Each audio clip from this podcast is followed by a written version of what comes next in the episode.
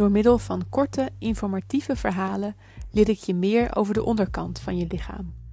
Ik ben bekkenfysiotherapeut van beroep. En naast klachten in de bekkengordel, heup, rug of stuitje behandelt een bekkenfysiotherapeut klachten die voort kunnen komen uit de organen in het kleine bekken, zoals de blaas, endeldarm, baarmoeder en prostaat. En vaak is er een relatie met de bekkenbodemspieren.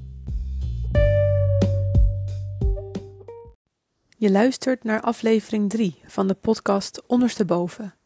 In de vorige aflevering bespraken we onder andere de functies van de blaas en hebben we een start gemaakt met het aan- en ontspannen van de bekkenbodemspieren. Lukt het al een beetje en voel je dat je even goed kunt aanspannen als ontspannen? Deze aflevering wil ik beginnen met een paar vragen waar je over na kunt denken voor je misschien verder gaat luisteren. Oké, komen ze. Heb je zelf al eens nagedacht over je toilethouding, vochtinname of hoe vaak je per dag gaat plassen? En voel je je dan helemaal leeg of moet je soms na 10 minuten weer? Het kan best interessant zijn om dat gewoon voor jezelf eens bij te houden. En misschien kun je dan na het luisteren van die podcast dit helemaal nog fine-tunen en optimaal voor je blaas zorgen.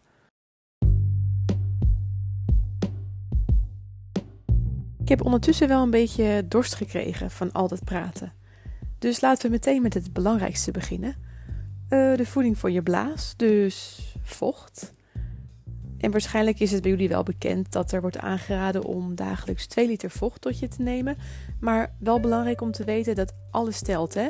Thee, koffie, water, yoghurt, fruit, gin tonics. En in de meeste gevallen is 2 liter echt wel genoeg. En het is trouwens niet bewezen dat koffie, alcohol of frisdrank ervoor zorgt dat je extra vaak moet plassen. Maar die drankjes die bevatten wel zuren en het kan dus wel je blaas van prikkelen. Daarom zijn sommige mensen er weer gevoeliger voor dan anderen. Stel je hebt iets gedronken, dan duurt het ongeveer anderhalf tot twee uur voor het is aangekomen in de blaas. En wacht rustig tot de blaas voldoende gevuld is, zodat je een aandrangprikkel krijgt en daarna de plasfase kan starten. Maar wanneer de blaas niet goed wordt gevuld, als mensen bijvoorbeeld te weinig drinken, kan de blaas soms vervelend gaan doen en kan die bijvoorbeeld op onverwachte momenten gaan knijpen terwijl je eerst nog helemaal geen aandrang had. Of voelt het juist alsof je heel erg moet plassen, maar komt er vervolgens niks of alleen maar een paar druppeltjes. En bij te veel drinken kunnen gelijke klachten ontstaan dan is de blaas bijvoorbeeld niet in staat om goed uit te knijpen en blijven er kleine beetjes achter in de blaas. Goed kunnen uitplassen is dus een voorwaarde voor een goede functie van de blaas en voorkom je bijvoorbeeld urineverlies of een blaasontsteking. Oh, en wist je dat tot niet zo lang geleden stippeltjesplassen werd geadviseerd om je bekkenbodemspieren te trainen? Je moet dan proberen tijdens het plassen je plas een paar keer op te houden en weer te laten gaan. Daar is men van teruggekomen. En als je goed hebt geluisterd naar deze aflevering en naar de vorige, snap je misschien waarom. Juist, ons brein bepaalt wanneer we gaan plassen. Maar als er steeds een stopsignaaltje wordt gegeven, weet het brein het ook niet meer zo goed. En kan er een miscommunicatie ontstaan tussen de brein en de blaas.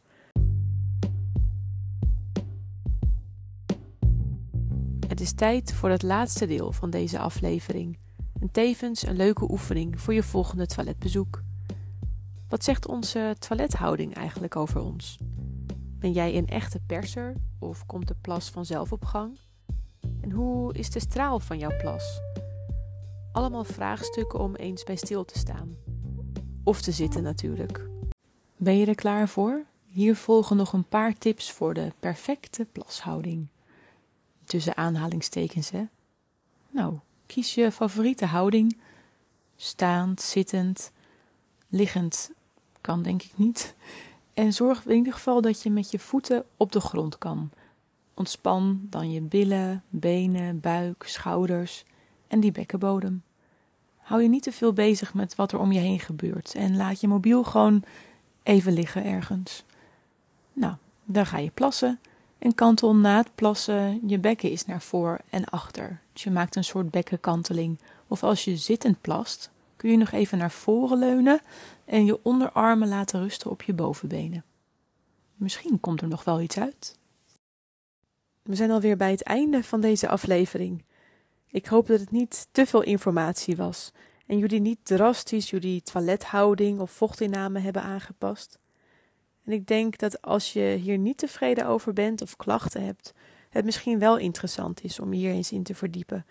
En wie weet is een bezoek aan een bekkenfysiotherapeut al iets voor jou? Genoeg reclame. Uh, ik heb geen idee waar ik de volgende keer over ga vertellen, maar er is nog genoeg in dit gebied. Ik hoop dat je het leuk vond en tot de volgende keer.